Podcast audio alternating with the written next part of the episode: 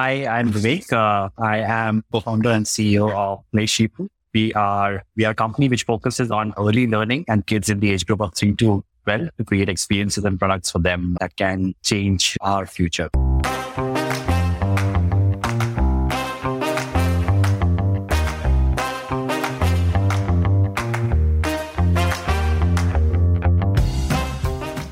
It is well established that the best way for children to learn is by playing.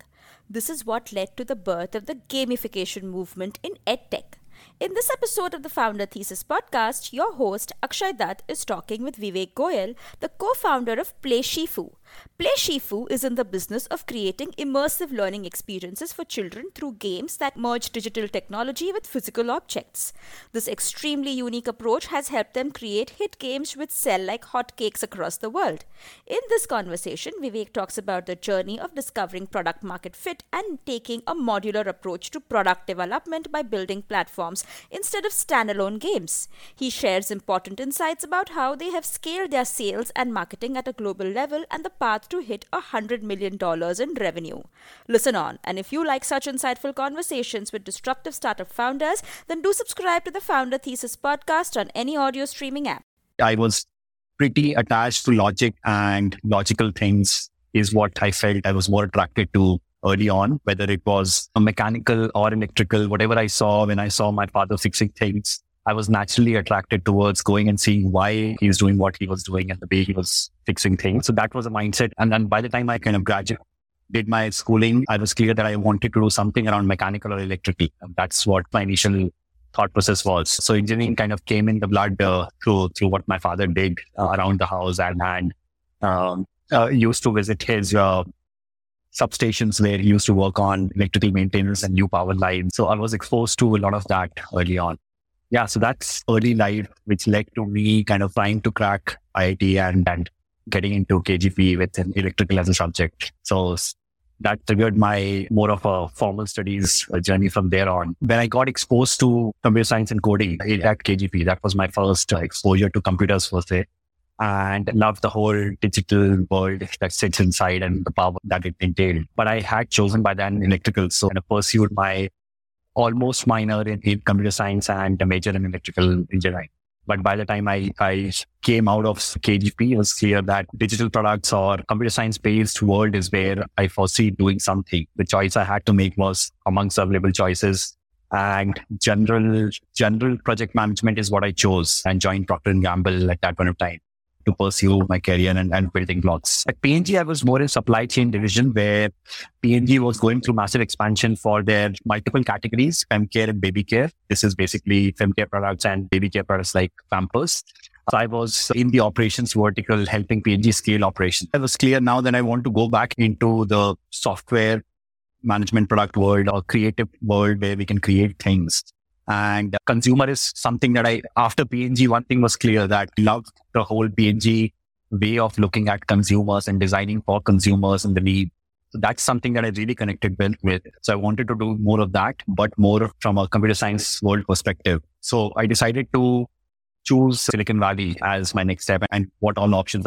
I, I decided to go with an MBA with Stanford uh, as the next stepping stones. I chose to do my own startup there, which was the most enriching experience uh, I could have done. Primarily because what I wanted to do was to do something of my own. That thought process was clear. It was a, a cross vertical product rental play, which gave you connecting small businesses who were renting out for short term needs with people who wanted them over a platform. So this could be sports rental or electronics rental or party rent rentals from ranging from six hours to three days of rentals. So what Airbnb was doing for houses, we wanted to do it for non-houses categories, other categories. So that was a play.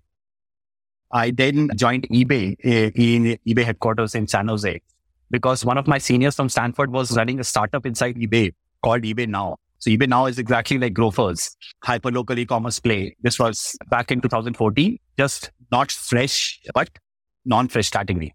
So eBay already was, so Amazon obviously was the e-commerce leader, but eBay was sizably big in terms of e-commerce. And this was one of the ways that they wanted to differentiate thing that we can get you something delivered in 45 minutes if you want it. Just that it was too big a platform to experiment. So we created an eBay now as a separate product and aggregated sellers based on their geolocation and users were allowed to order based on their location. And we created a valet system layer which can route the orders and, and get the delivery happen. So I was the senior product manager responsible for end-to-end experience and ended up creating it, launching it across six cities in the US, scaled it to about a million users, a million transactions on the platform, before which it was absorbed into eBay.com as a core feature and it still lives there. So it was very enriching and especially because we operated as a startup. So after the first startup and which I had to end abruptly, it was heartbreaking, but knew that I have to go back and do that. I just used that experience as a stepping stone to learn something new uh, and work under somebody who I can learn and learn from. But the moment that was decided it will be absorbed into eBay.com, I knew that I don't want to work in another org. Having worked in P&G, I already learned how large scale systems and orgs are built. I didn't want to do that journey again. So it was the right time for me to kind of jump in again. I wanted to build in India and build for India and probably for the world from here. That was my vision. But, but for that fact, I've been in touch with Dinesh for long now. So Dinesh was my batchmate at ID and we also worked at P&G together. So I have been friends for quite long. So we were in discussions throughout a journey of what. He post P&G joined Delhivery, which was, and he was the first guy outside the founding team at Delhivery. So he actually had an experience of growing startup right from, let's say, day one to a half a billion dollar valuated company in four and a half years. He had quite an enriching was he in operations early in Delhivery? Yes. So sales, operation, okay. business, that's what he did. So he also got phenomenal experience and grew in confidence. So by the time I had done my eBay stint, he completed four and a half years at Delhivery. So we were just at the right time. And when we saying, that I'm thinking of coming back and he's saying that I'm thinking of now doing something, we just, it made sense for us to show hands and the skills were complementary. I had completely gone deep into tech and product management in the Valley. He was very confident on ops, business scaling, business development. So it was perfectly complementing in terms of what we have wanted to do and, and use our skills to scale. So that's how we came together. And like, uh, how did the product idea or the business idea get formulated? And did you go through a couple of ideas before finalizing on place? Yeah, the typical process, right? So we were very sure that we want to work together. That was our that was the clarity we had. Now, what is something that we want to traverse together? We went through probably about a period of two to three months, going from vertical to vertical landscape. But after a certain time, we were clear that if we just evaluate a vertical from an outside perspective, we will never feel passionately about solving that problem. So it was extremely analytical analysis of putting in a spot to figure out whether this opportunity is right, but never connect from heart uh, about the space. So ultimately decided let's put a ground rule saying that if we personally have that should be the that should be at least rule number one. Otherwise, we'll not evaluate an opportunity. And both of us were clear that we wanted to consumer. If we have come across, then at least let's evaluate that deeply. Ended up analyzing, but one thing that we ended up landing on was uh, this early education or education per se. We felt the way we went through early schooling, at least till grade six, seven, where we didn't know what we loved. We didn't know that we loved maths or science or bio or law. Another thing we connected strongly with, nobody told us opportunities are things that are possible based on the paths, right? So they were, and it's an infamous thing, right? Either you're a doctor or an engineer, but the world is now so yeah. open. Yeah, right? The world is now so open that at when you are eight in eighth grade, if somebody comes and tell you that you have a big, huge career in front of you, if you have art in your mind or design in your mind, they would have chosen differently. They would have chosen differently. We need 11, 12, we need a design or an art as a vertical versus commerce or, or science. We need to separate out science and maths to a certain extent. And we need to design for these, right? There's law as a choice now, which helps so many startups. So they understand that legal framework, IP framework is something that you can create an edge on if you design it early on. So this is something that is completely missing, right? So that was another exploration that we did. We wanted to break free from the traditional model, which is heavily competitive exam based and, and score and heavily driven by ultimate CTC that you get in the final year. So if it is computer science, that's what you connect the dot all the way to the grade A. So we wanted to break free from that. And so two ways we thought of this or very early age where we say that if we can make an impact and make you realize that you actually love design or you actually love logic, not maths. Maths is uh, one level up. If you go below one level, you ultimately love logic or you love creativity or you love exploration at your heart, if we can make you aware of that and then let you give you opportunities to grow from there, you will ultimately take the right decisions when you are at different point of decision making. So that what connected with us because we had a son who was four years old. I just had a son who was just a toddler. So thinking of ways to explore their mind when they can't speak or they can't articulate is what we felt. Yeah, let's go with this opportunity as minds. That's where we doubled down on and started started thinking about. Oh, so how did you merge the two together, the physical and the digital? What was product one? Maybe you can, through the journey of Yeah, building yeah. product one, you can help me understand. Sure. So the first ever product that we designed, which was before the formal launch of the brand, was was a hypothesis that we'll take every NCERT book out there and convert it into an AR book where we will scan every page and we since we understood the concept, we'll create a 3D animation of that concept. And when you take a mobile phone and scan that page, we will load a 3D version of that. So that was our first hypothesis. Every single page, since it's boring to read text and understand, we will convert into a small movie then and there for you on demand. So that was the hypothesis, the first one. It was the vision was grand, but we understood that it was extremely difficult for us to create an end-to-end product in this range, given that we would have to convert all the books to be meaningful for the whole ecosystem. And we still have to create an end-to-end product which parents can rely on. Otherwise, we are B2B product. A school will have to buy us or somebody else will have to buy it. For a consumer product, we have to wrap it around as an end-to-end solution to their needs, which is, let's say, science learning or math learning, which is not something that we wanted to gain on because then we will have to do assessments and whether they remembered or not. So we didn't have to go that part. So we then kind of try to apply it to a younger mind and say that, okay, let's do what a four-year-old do plays with. They don't play with book or learn with books. They rather play with toys. So let's go to the toy world and see what book format existed in the toy and then convert that. So the story books that they had, smaller slash books that they had, we start, we thought of converting them as a product. And then we thought, okay, then we'll have to design our physical product ourselves. So we designed a physical storybook, then added the AR component and the digital component via mobile to that. And we started selling it individually in tech parks and societies by putting a stall up and started selling it. And we got Can you describe because one of those? uh, Yeah. Can you describe some of those products? What were they? Yeah. So the, for example, we created an anatomy book, which was 20 pages of a small book, A3 size, which had all the organs as different pages. And we said that, okay, this is the heart. This is what it does. This is how it works. Just how you see it in the books. But then when you downloaded that app and scanned the heart, 3D heart loaded up and the bluish blood kind of entered and the heart was pumping in, the air was coming in from the lungs and it was cleaning the blue blood and the red pure blood was being pumped out of arteries into the rest of the world. So you could see the blood flow and the purification and this all through a semi-cut section of a heart in a 3D format. So that was what we did. Uh, so the feedback we got, a lot of parents of seven, year, eight years old took that book and experimented.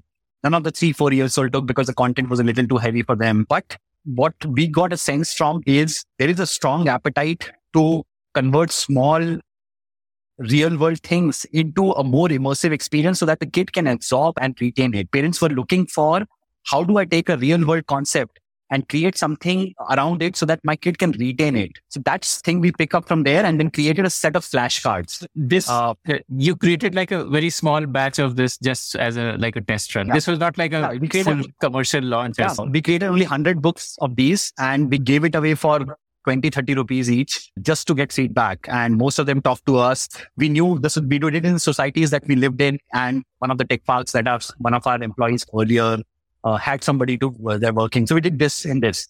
But then when we knew what we wanted to make as a commercialized product, that's when we created a small brand under which we wanted to launch it officially. And the brand was Sheep. And the first commercial product that we made was a series of flashcards in themes. So animal flashcards, vehicle flashcards, and jobs flash or space flashcards. These three series flashcards we made, which you can scan with our app and a 3D animated concept would come up and you can play with it, learn from it. So this is what a commercialized product first version looked like, which created an umbrella brand called Shifu.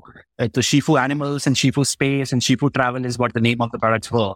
And we created these as 60 card sets and boxes in which we, this thing, we priced it at, at 700 rupees. And we started going to every tech park where they used to do events and fairs, every society where fair was happening and started selling it there at 700 rupees. Yeah. And like, why not list on Amazon and try that way? Like, uh, you wanted to interact with customers and actually get a feel of what people are asking and so on. Absolutely. So what we when we were selling on counters, we were actually taking down their mobile number and immediately sending them a hi on WhatsApp. Thank you for purchasing. So we were creating a channel for direct communication with every single sale that we were doing because we wanted to understand whether this is scalable or not and uh, whether we have done the product right or not. So that's why the first actually two, 3,000, 5,000 pieces that we sold through all of these we had those numbers added to on our WhatsApp and directly reachable to us. Okay. And when was this? Uh, when you launched commercially with the Shifu brand? We launched uh, the flashcard series end of 2016, somewhere around October 2016 and is when we did this and did this for four months or odd till January, where we had enough conviction that everywhere we went, we sold out whatever we took. We're getting phenomenal feedback from the parents. Whatever feedback critique we got, we were able to iterate the app to take care of the critique.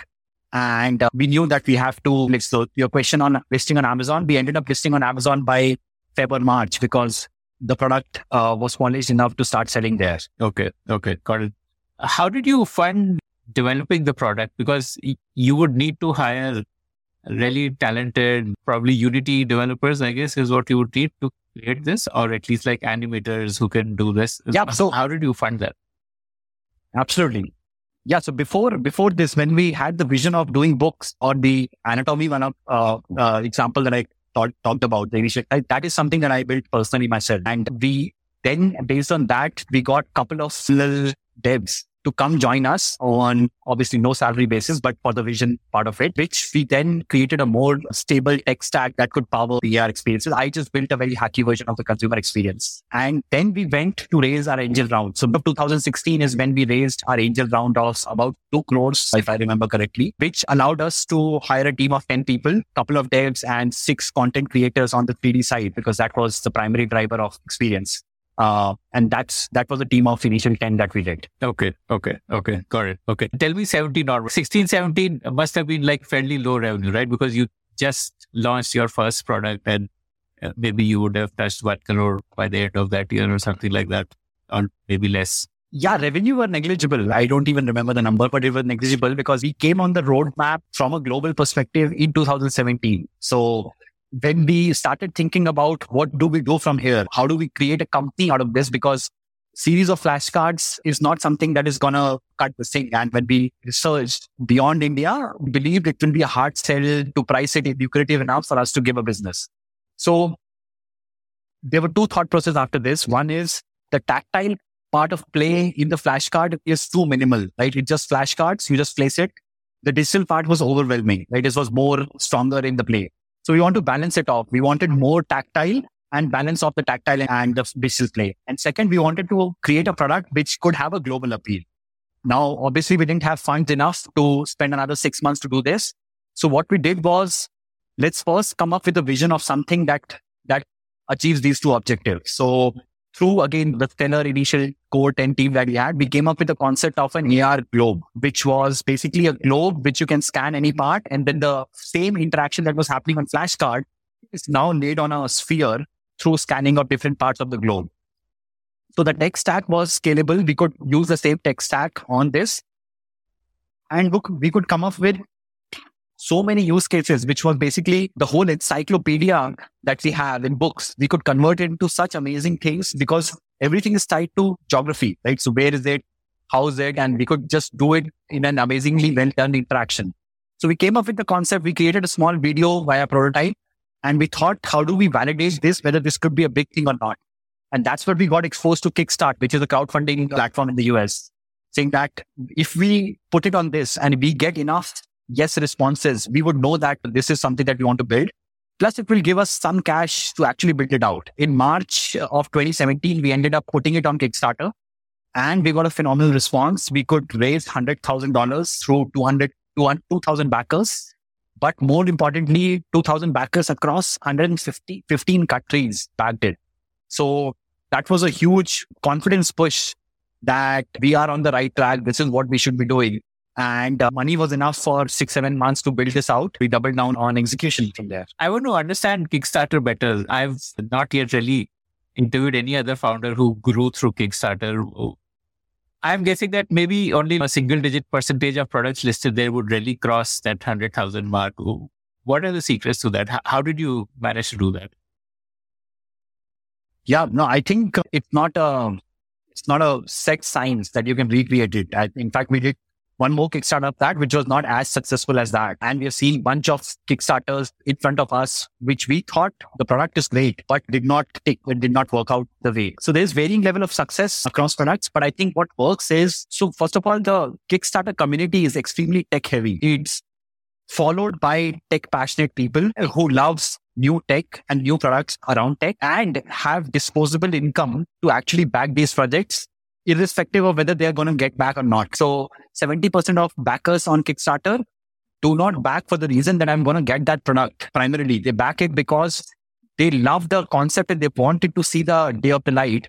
And as an added benefit, they will get the product, right? So it's the heart of the community is because they want to innovate. They want to allow innovation to foster. So parents in general are less, right? They're only about 20% of the Kickstarter community are parents because generally parents whatever you say in the middle class economy do not have such high disposable income to kind of spend on early age or either you are early in your career or later in your career where you tend to give back to the community a lot more. So if you are making a product for the kids, you are generally not going to hit those numbers of raising a million on Kickstarter. Those are meant for high tech products where, you know, techies are buying for themselves. But a 100K is a huge success for a Kickstarter. A 50K is a decent success for a kids product, I would say, on Kickstarter. What clicks there is did you get an, a pulse on whether what you created is a, an innovation in eye or in front of every parent that you can showcase? So before going to Kickstarter, if you can show it to 20, 30 parents and get their response, if they say that, yeah, this is nice, I would probably have this. Or if you get, wow, when can I get it? If you get more wows, then you know that when somebody sees it for five seconds, they would be, there was a chance of conversion. So you need to get those signals before you land on Kickstarter through your video only that you can't describe too much. You just have to share a video and get that sense. So that is something that we did. Another thing is after landing on Kickstarter, it's not just the end of the deal, right? You have to get it in front of the eyes and you don't typically you don't have money to run ads on because you are doing a Kickstarter to raise funds. So you have to figure out organic ways for this to spread. Passionate communities on Facebook or Reddit where you post a genuine post and people react to it, spreads the word, gets more people to share. Those are the kind of things that you have to do. Okay, okay, okay. Got it. Interesting. Okay. And uh, what did you price it at on the Kickstarter? So we priced it at about $35, $40, which was 25, 30% discount to our retail price that we were thinking. Okay, got it. Okay. So then what? You got hundred thousand dollars from Kickstarter. Tell me like how it evolved after that. Yeah. Yeah. So we started, we, I think, hired about five to 10 people more. The amount of content that we had in vision for going on Orboot, which was a product name that the AR globe that we had thought of, was phenomenal, humongous, right? So we had, we scraped our way somehow through ways, thing, consulting, interns, everything that we did to co- create the amount of content and made sure that we launched the product by October. So we ended up doing that. Yeah. Yeah. Give me an example of the sure. content. Like say I scan Nepal. Oh, what would I see? Yep. So if you, so we chose about 70 odd countries, 60 to 70 odd countries in our first go. We did not convert the whole globe, but region specific, we had enough density. In Asia, for example, we had covered India, China, South Korea, Japan, Thailand in, in our first go. But we covered like about 10 odd countries, 15 odd countries in every continent to make sure that the content is spread across and progressively had plans to release, keep on adding countries as we do app update. In an example, if you scan Japan, you would see five categories of content. You could choose to learn about cuisine, food about that country. So if you choose cuisine, you would see sushi as one of the items. It would be a 3D sushi on top of Japan on the globe. So when you click on it, you would see a 3D sushi and the recipe of how it is made and history behind it. When was it invented? And a quiz, the trivia that what goes in sushi. So things like these that you can play around. So your understanding and learning of sushi would really be deep because it's an attack from multiple places to for you to understand what sushi is. That's an example of what goal went on. Okay, okay. So you spent a couple of months uh, to get this content ready, and you launched it, and then you shipped it to the people who had backed it. we spent six months to actually build it out. And yes, we shipped it out to 2000 people who backed it. But we also came about to the end of our runway in terms of what we had raised from, from Kickstarter. So we had to raise more. And that's when we went out into the market to talk to venture capital from so early stage investors and uh, got pretty strong interest in the in our first two three weeks of meeting people. And uh, at that point of time, Chiratae led uh, our seed round. They came in and we raised we raised a 1.25 million round of seed round of capital to further build this out. Okay, this would be around 2017 by the time the funds would have come. End of 2017, yes. Okay, okay, got it. Okay, okay. And then what? Did you decide to do more for the West, for the global market, or what was the strategy after that once the Chiratae funding came in? Yeah. So I think while we were building Orboot as a product, we 100% kept our focus in terms of content to be global in nature, which meant we will not, voiceovers that we had inside the app were a mix of American and European, which let's say a kid in India could also understand. The content and the language was in, in a sense, the sentence formation was correct. The we stayed away from knowledge which was not politically correct from country's perspective. So we kept global picture in mind while building the content. And we doubled down on that product method to say that, yes, we will only build uh, global correct content. Uh, and that's what has been powered in the last next four years after, after Beyond 70. Okay. And beyond Orboot, like when did you go beyond Orboot? So 2018, when we did the 2017 launch and 2018, when we came to it, our first focus on how do we figure out market to sell because we had done Kickstarter, we created it, shipped it out. Now it was time to test real waters. Like moment of truth came where we start placing it in retail and customers could, when they did not have the video in front of them and what no description, just a box packaging, did it sell automatically? So 2018 went into perfecting art of selling it in retail, both online and offline. And uh, our first year of sale came in 2018 and we did quite well in, in the first year with a single product, which was only on, but that put us on the roadmap that we can do big numbers with a single product. What if, if we have a suite of products? So 2018, end of it, we started thinking about how do we now create multiple products? And we had suddenly multiple ideas. We wanted to create something in early maths based on number series and counting and addition, basics of addition.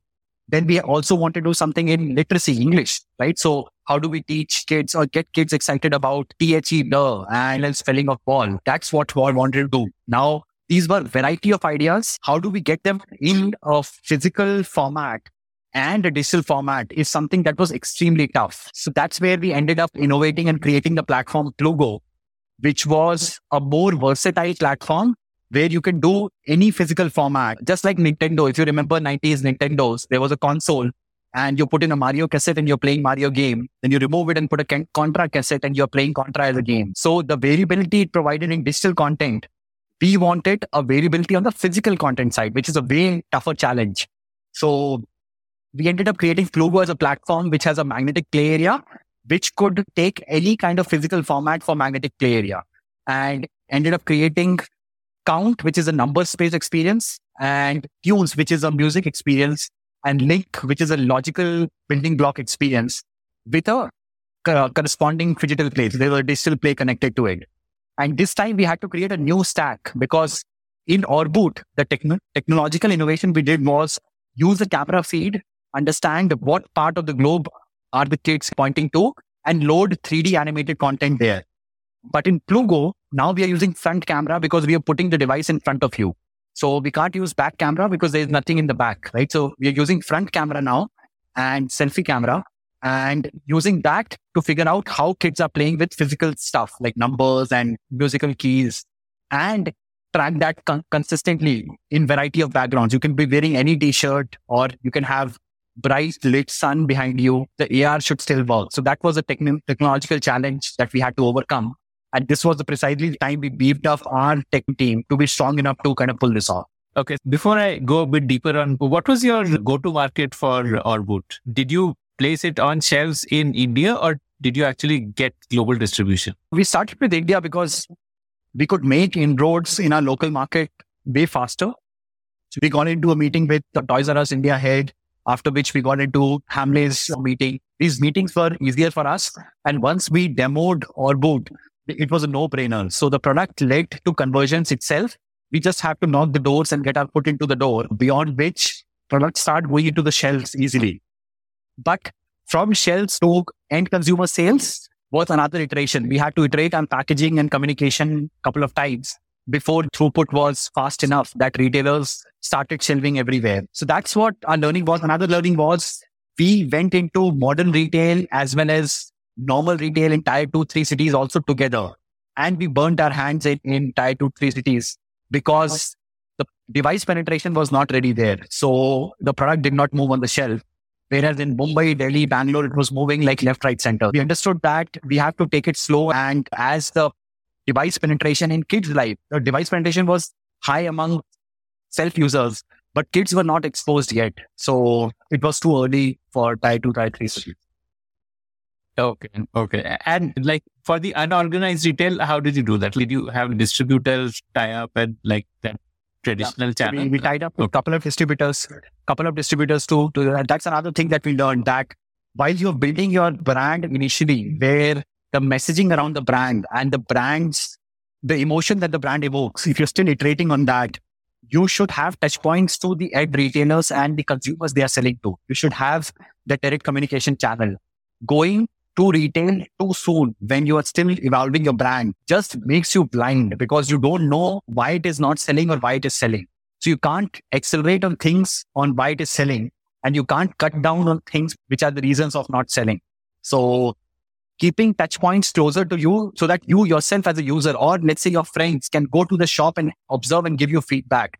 If you go into a remote city where you have know nobody, and distributor has already placed 10 of your products across 100 retail stores and they have not moved much in two months, you will have no data point of why they're not moving. So that's one thing that we learned is uh, you need to keep initially you need to your end sale points closer to you. Got it. Got it. Okay. Interesting. And what did you price or Orboot at in India?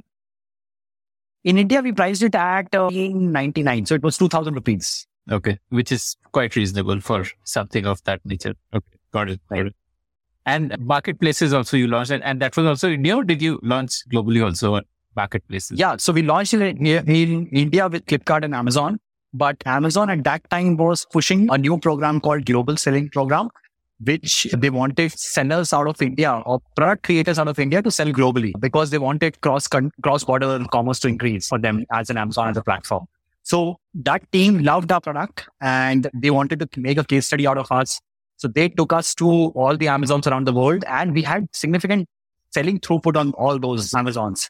So it, it became a huge success story inside Amazon. And that kind of led our kind of growth journey from there on, where every product we launched, we ended up launching all Amazons across the world.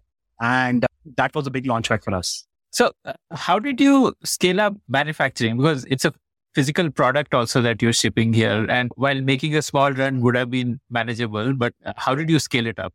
Did you build in house? Did you have contract manufacturing? How did you build that supply chain? Yeah. So I think this is something that since we, from P&G days, both Dinesh and I have been doing it. So this was something we knew how to do it. We just needed to build a small team, couple of people who could do the legwork because heavy legwork is required in this.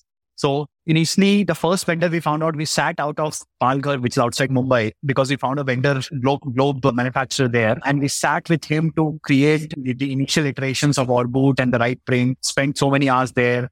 But we figured out that yes, we can achieve quality after spending a lot of time, but scale is still a problem. If suddenly we get an order of 10,000 units, it will take months to produce here. So we had to go to China, unfortunately, or, or whatever you say. But in 2017, there was no other option for you to create that. So we ended up going to China, spending months there to partner with the right people and uh, set up the right quality for Orboot and then set up the whole system where then remotely we can just place an order and the batch gets ready. So did that exercise, but it was a one time effort that we did beyond which the team could sustain new product development and designing here in India and then taking it to China to get it manufactured for the world. Okay. Amazing. Okay.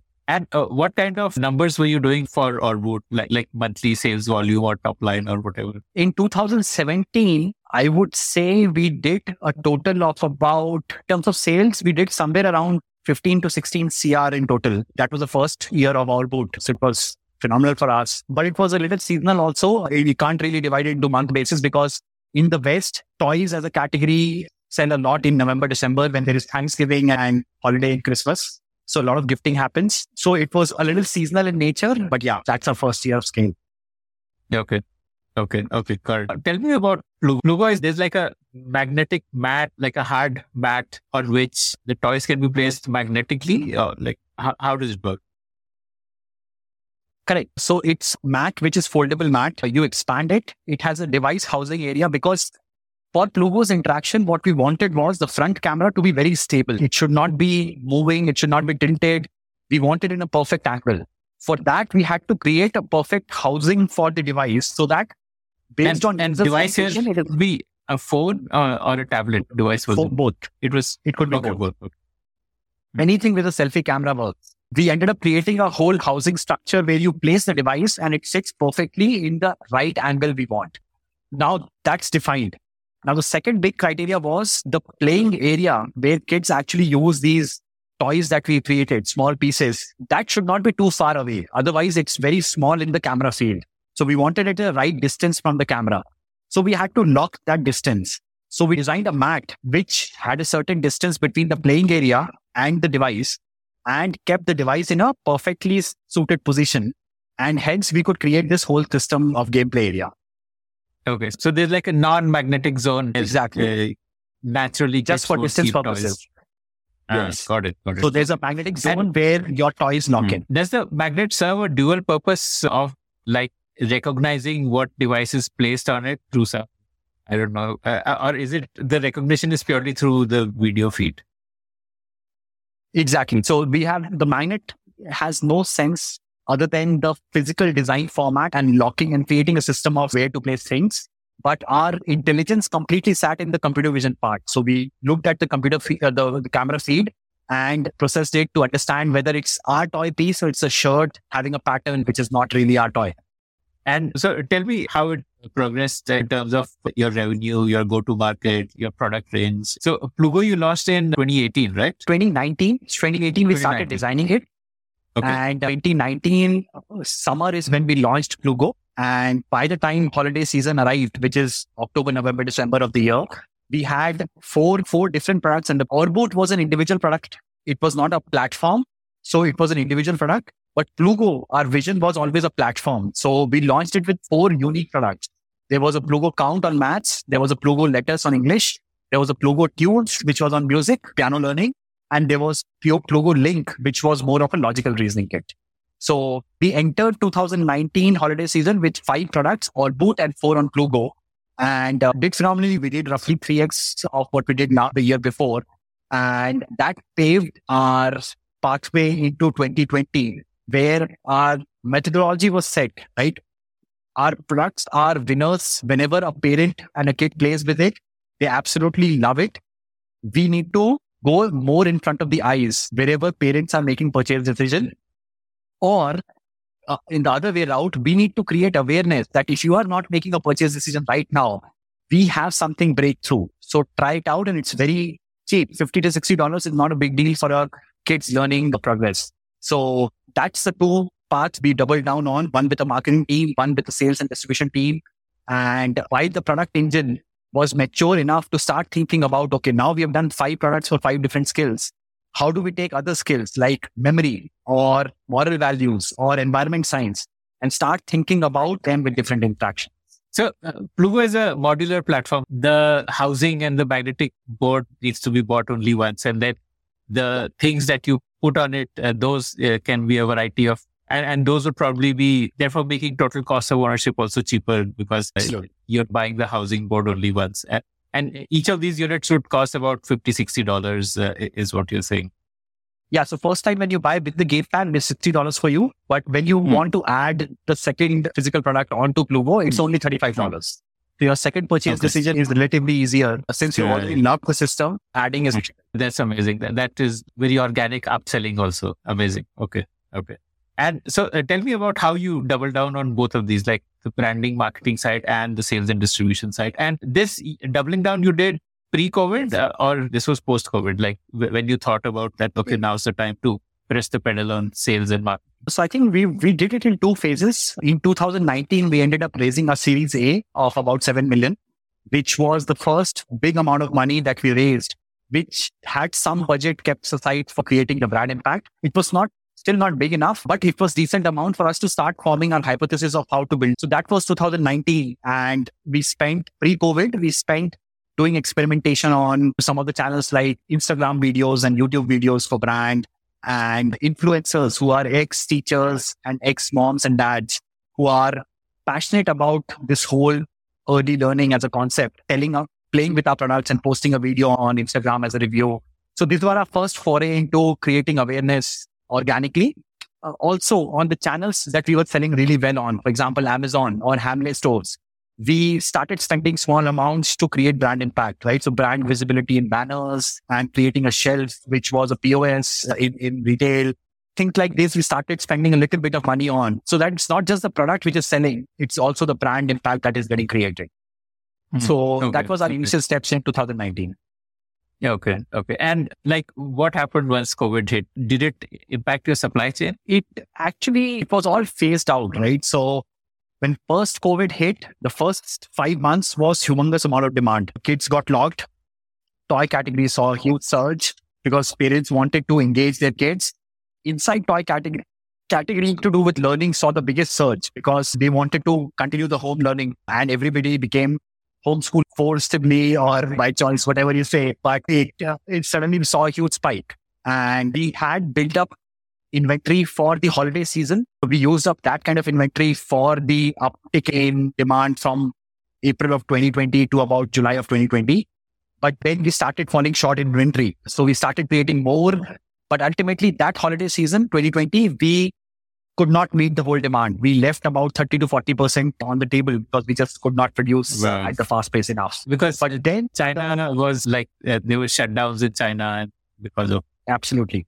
Absolutely. And we we still hasn't haven't created a strategy of building in India for the global level. So we're not producing in India enough level to, to supply. So we basically had to shut production for four months, but the built up inventory is what we supplied with. In the moment uh, production opened up, we created, manufactured quickly, but we could not have time to ship via sea, which is the cheapest method of shipping.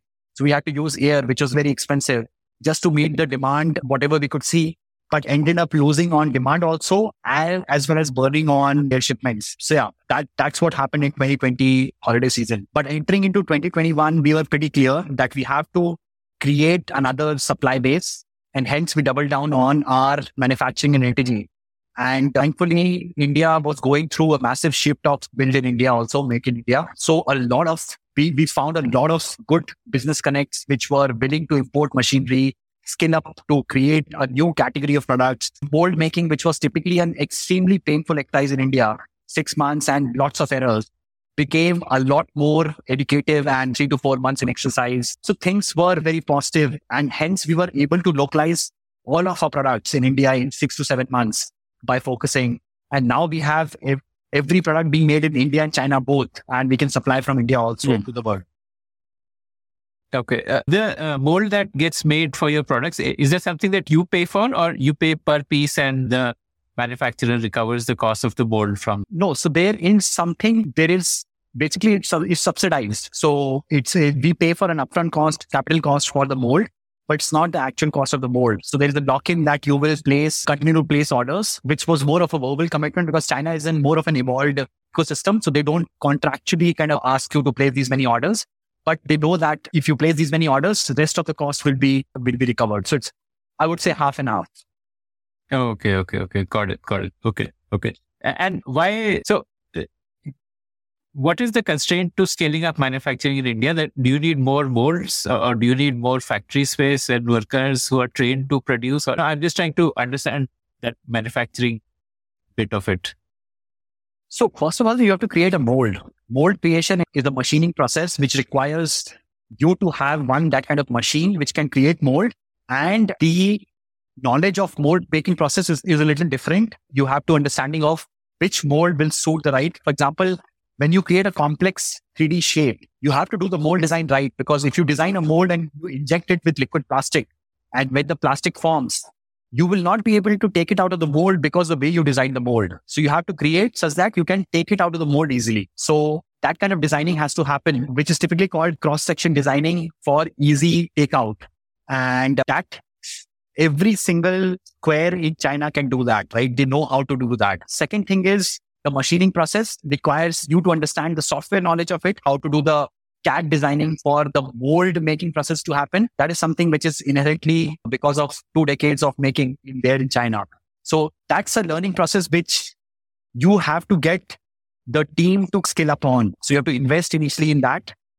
Second part is the mold making machines are expensive. So you have to capital investment on that. Then once you create a mold, that it becomes a capital asset. So now the machine for using the mold and creating parts out of it is a separate machine that you have to invest on. And ultimately QC, right? QC is another big process thing which uh, manufacturer, contract manufacturers have to understand that the printing is shifting. For us, if the print shifts by one, one millimeter, the AR goes off because AR is precise between the designing of the print. So for us, that precision is very important. So achieving that in the print on top of a physical product. So it's a complicated end to end process without any electronics involved, by the way, right? If you have an electronic component inside a product, that's a different category of manufacturing altogether. So you need like a deep pocketed vendor to really scale it up in India.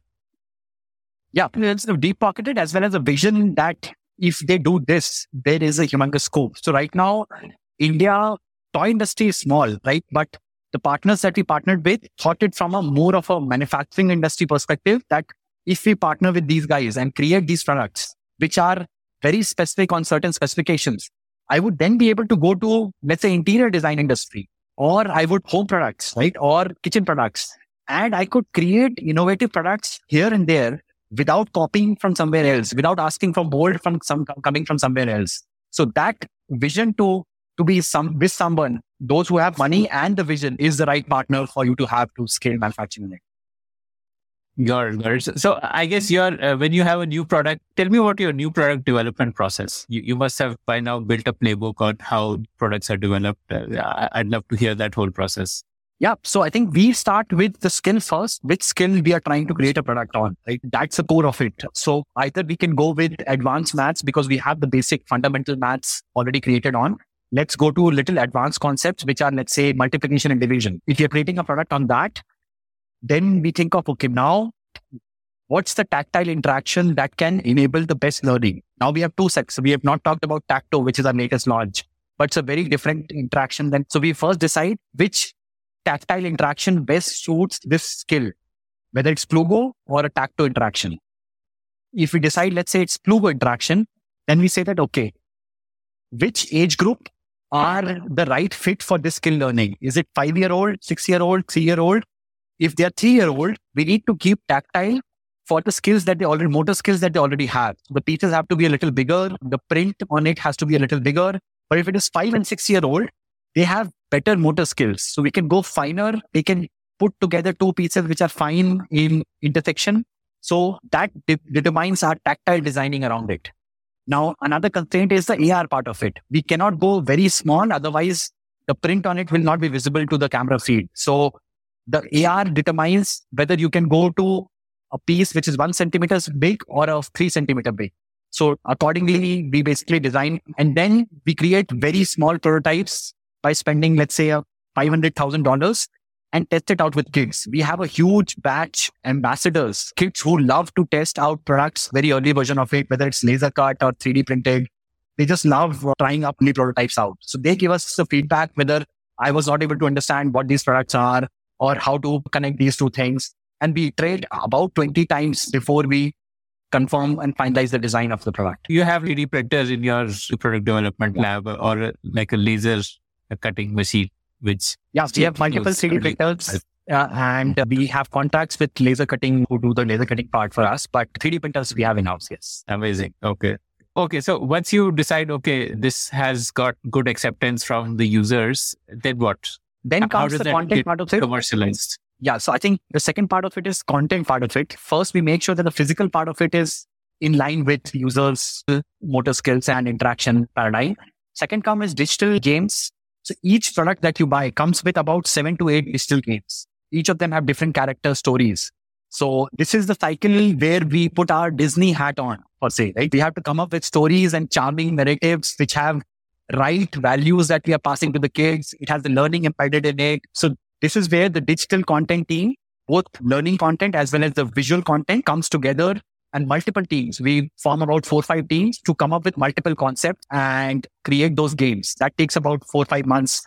While the mold making and manufacturing and the iteration of physical products, both of these routes culminate into the point where the stories and the games are ready with the AR and the physical product is ready with the stress testing and ink testing and safety testing has been done. And we combine them into a beautiful packaging with the marketing team coming together to put together the right marketing message on the product and for the creatives on the social to launch it across market. And uh, like you would typically, your supply chain would start with China first because they, they are more mature in terms of developing new molds and probably perfect that there and then later on it starts coming to India. Exactly. You nailed it. I think for us, it just takes about two to three months to perfect the right mold and the right shape, form factor there. And then we recreate it in India is the new cycle. We want to do it more in India, but I think we will experiment it slowly. We have already cracked the rest of it in India, but for now we are do- we are doing the initial part in China. Okay. What is the cycle from thinking of a product to its launch in the market? Like from shipping, thinking to shipping, like for a physical product, which on an existing platform, it's about five months, I would say. But we don't do a single product. So our team is versatile enough to think about three to four products in parallel.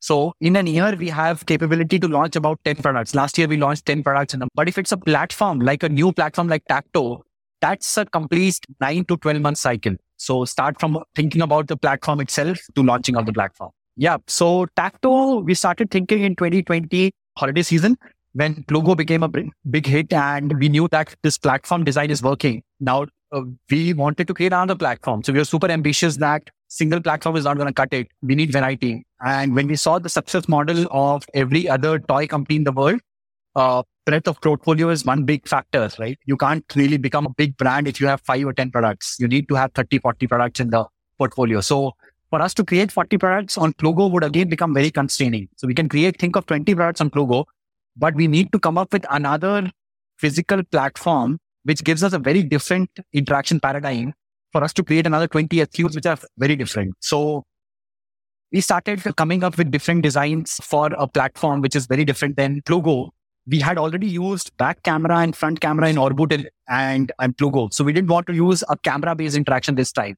So we started looking at different sensors that are there inside the devices to come up with the next interaction merging of physical and digital worlds. So we looked at mic, we looked at speaker, we looked at gyro, uh, we looked at accelerometer and created bunch of prototypes. Some of them are so promising that we might end up using in our next set of platforms.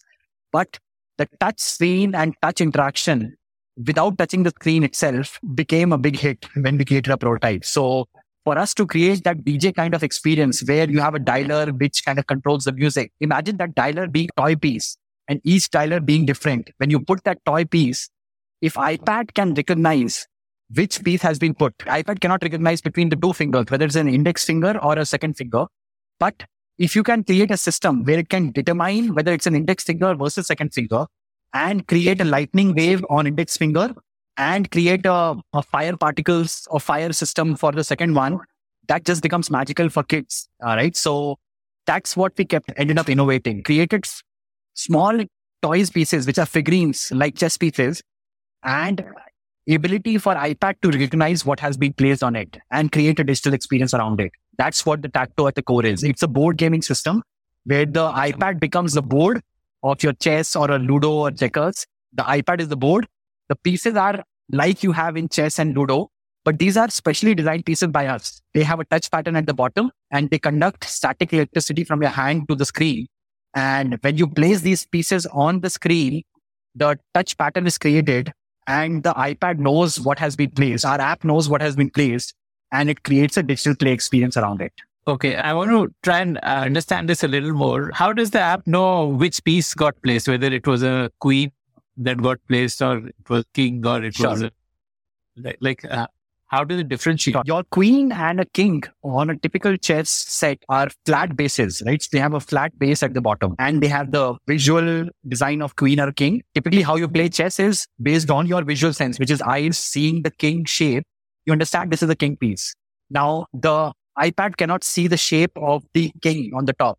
So it has to know something else. So what we did was instead of the flat base at the bottom, we created legs for the chess figurine, figurine so king figurine. So there is three legs uh, at the bottom of king figurine and there are three legs at the bottom of queen figurine. But the triangle being created by the legs on the chess is different than the triangle being created by the queen figurine. The angles between the arms are different. Now, when you place that, the iPad tells the three fingers have been placed here and 3 mm. fingers have been placed here. But the triangle being mm. formed by the three fingers are different. And hence we are able to mm. di- differentiate. Wow, amazing. That is such an elegant solution. Amazing. Okay. And what are the use cases for this? Like chess, obviously, I understand, like board where you can play with pieces of chess on your iPad and maybe more animation opportunities are there exactly. and maybe tips are there and stuff like that. Okay. What else? So we, the first two things was that took the traditional board games and converted it. So we have Ludo, uh, Snakes and Ladder, Check, and then chess, right? These are the board games that we first converted. Uh, then we came up to our innovation, right? So we wanted to do new stuff. So one of the series is Principle of Light, right? So we have four pieces in that box. One is a laser, laser shooter. Another is a light torch. Another is a mirror and a prism. Only these four pieces come in a set. Now, when you place the laser figurine on the screen, a laser beam is casted out of this and you can rotate it and you can increase its power using a button, right? Now you can place a mirror and bend this laser beam in any direction and you can rotate the mirror to change the direction of the laser beam. So imagine a maze where you have to take a laser from one end to another end and you're constantly placing mirrors to take a beam to the end. So this is one of the examples of offset. And we have multiple such a hands-on way of understanding physics. Yeah. Like yeah, mm, exactly. Amazing. Okay. Okay. Mm. And, and what else? Uh, yeah. So we have other sets, like for example, Tacto Dino, in which we have 10 dinos, most popular dinos that kids love. And when you place the dino, the digital 3D dino appears based on which figurine you placed. And you can move it around using this figurine. You can seed it. And so games around dinosaurs. Another thing that we did, which is very unique, but meant for higher age group, seven plus, was Tacto Electronics. So in Tacto Electronics, what we did was we took the usual components of an electronic set the resistor, the capacitor, the battery, and we created those figurines and we created a breadboard inside the game. So there's a story running, something is broken, breadboards open up. Now you can place resistor, capacitor, battery, you have a pen tool, you draw the pen and then hit play and see whether the circuit that you have created with basic electronics, whether that solves the puzzle inside the game or not all of this without the without destroying any component or electric shock all of this with the physical component which look like actual components so one of the mm, examples mm. was this. Amazing. And, and um, these are all like uh, unsupervised learning products. Like you don't need a grown-up there to help the kids. Amazing. App right one of the examples i want to take was tacto doctor which we just launched and it became an international phenomenon right? So we recently won TOTY award. TOTY is the toy of the year category, which is the biggest. It's an Oscar in our industry, and Tacto Doctor won it. Now, Tacto Doctor set is a usual doctor set that you typically buy. All the same things that you have, BP, and you have a thermometer, you have a scissor, measuring tape, all of that is there. But all of them are now working in Tacto. So when you place the BP figurine on the on the Tacto app inside the doctor, a digital BP meter starts coming in and starts measuring the BP of a patient, and it gives you that. Now you remove that, you put a thermometer, reads the temperature of the character. Now you can take a medicine figurine and place the medicine, choose the which medicine to give and give a medicine. So we enacted being a doctor, which you typically do via stories to the next level because we actually visualized it in the game and use actual figurines which doctors have. So became a huge amazing. Okay. Like what is today your channel? Have you gone to offline retail outside India or or outside India still like marketplaces? No, we have gone big time actually. So we are now present in about 35 odd countries. All, almost all of them, our presence is retail first, physical retail first. So you take UK or, uh, or Nordics or European countries, or you take Japan, South Korea, or Middle East like Dubai.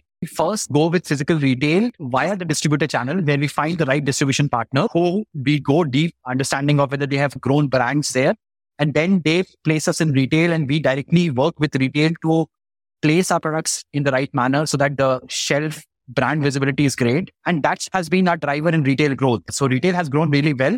Whereas mm-hmm. online is something that we scaled pretty quickly between 2019 and 20.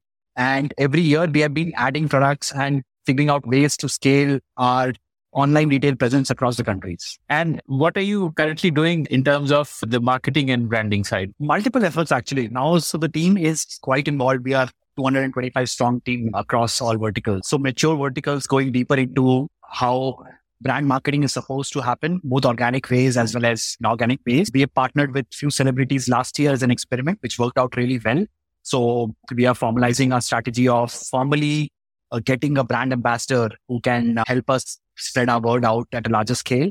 US and India are the economies or the countries where we are self-present. We drive our own brand growth. Uh, while most of the other countries, we are through a distribution-led model. So this is these are the countries where we are doubling down our brand growth presence on and figuring hmm. out both online as well as retail ways to, to grow. Okay. And what kind of celebrities are these? Like like moms, uh, essentially that that category? Exactly. So last year we did experiments with moms, Reddy, Sania Mirza, and uh, so some of the ones which we initially experimented with, Kathy Nagle in the US. So very early experiments with minimal kind of investments.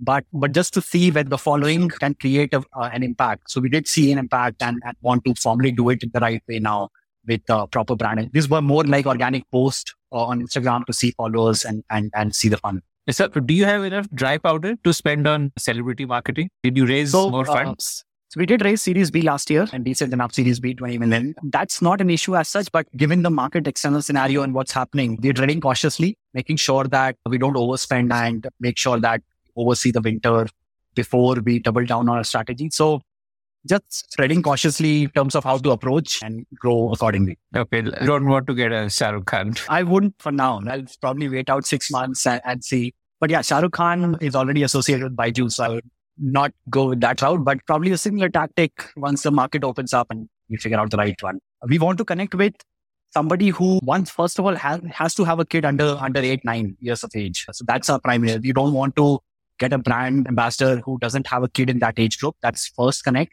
And uh, we want to formally actually, if they are evaluating, you want them to use it for three, four weeks and tell us whether they had an absolute stellar experience with that or not, because that will come out in the way they express themselves. We want that to be. Uh, how big is this opportunity that you are chasing? What is the size of the market here for a smart toy kind of a thing? Or you understand? So we connect ourselves with the educational toys category. If you were to look at toy space in particular, toy space is the most mature one. So toy space and then there is edtech space. These are the two spaces. And the third is the gaming space because we touch all three spaces. We don't really connect too well with the gaming space because it's primarily meant for teenage and above. Tech space and the toy space is what we connect with. In edtech space, early learning, which is before age of 10, is actually relatively small, right? Uh, it's relatively small in the edtech space. But in the toy space, educational toy as a category is the fastest growing category, right? So overall worldwide toy space is about 100 billion. Educational toys as a category is about 20 to 25 billion dollars. But while toy is growing at three to 5% year on year, educational toys are growing at 25 to 30% year on year. So it's a massively expanding space. And we believe we are pioneers of a very new interaction in that space, which is still small in the education toy category, but it can overtake in, in next five to 10 years. Half of the educational toys might be digital in nature. And if that is happening and we are one of the pioneers, we believe we have an opportunity for a billion dollar revenue in, in let's say next six to 10 years. So that's what, uh, that's how we are looking at it.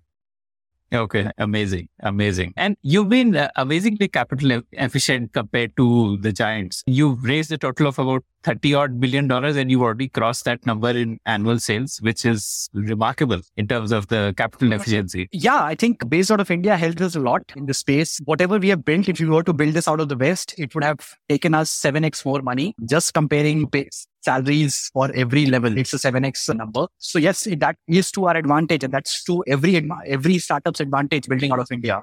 But the what's missing is a sense of how to build for the globe, how to build for the user needs, which are global, understanding the pin of the user needs, the core of the user needs, sitting out of here in India is what you miss. And that's why you create local products because you can connect with them so efficiently here in India. But you have to, you have to build out for globe, you have to connect with the needs of, of global users. Okay. Okay. Is there an uh, IP opportunity for the content you are creating? Could we see a Netflix series based on Shifu characters? And what is the kind of IP you're creating? Tell me about that. Just give me an example of a fox uh, who's trying to navigate his way and you need to solve maths puzzles to help him navigate. But do you have any IP characters? Yeah, very good point. So far, the IP that we have created is mostly on the tech stack that powers these interactions and making it work for old, very old gen devices with low GPU and CPU. That was, that's the core IP that we have created. In terms of content IP, since this age group is driven by two methods. One is the, the Peppa Pigs of the world, which is content IP. Other is the variability.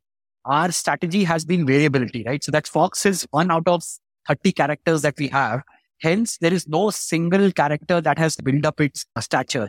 So we unfortunately so far in not in a space where the character IP is ready, but probably down the line as we double down on scale and choose one of these characters to grow, we might be able to drive that. But for now, no. And that brings us to the end of this conversation. I want to ask you for a favor now.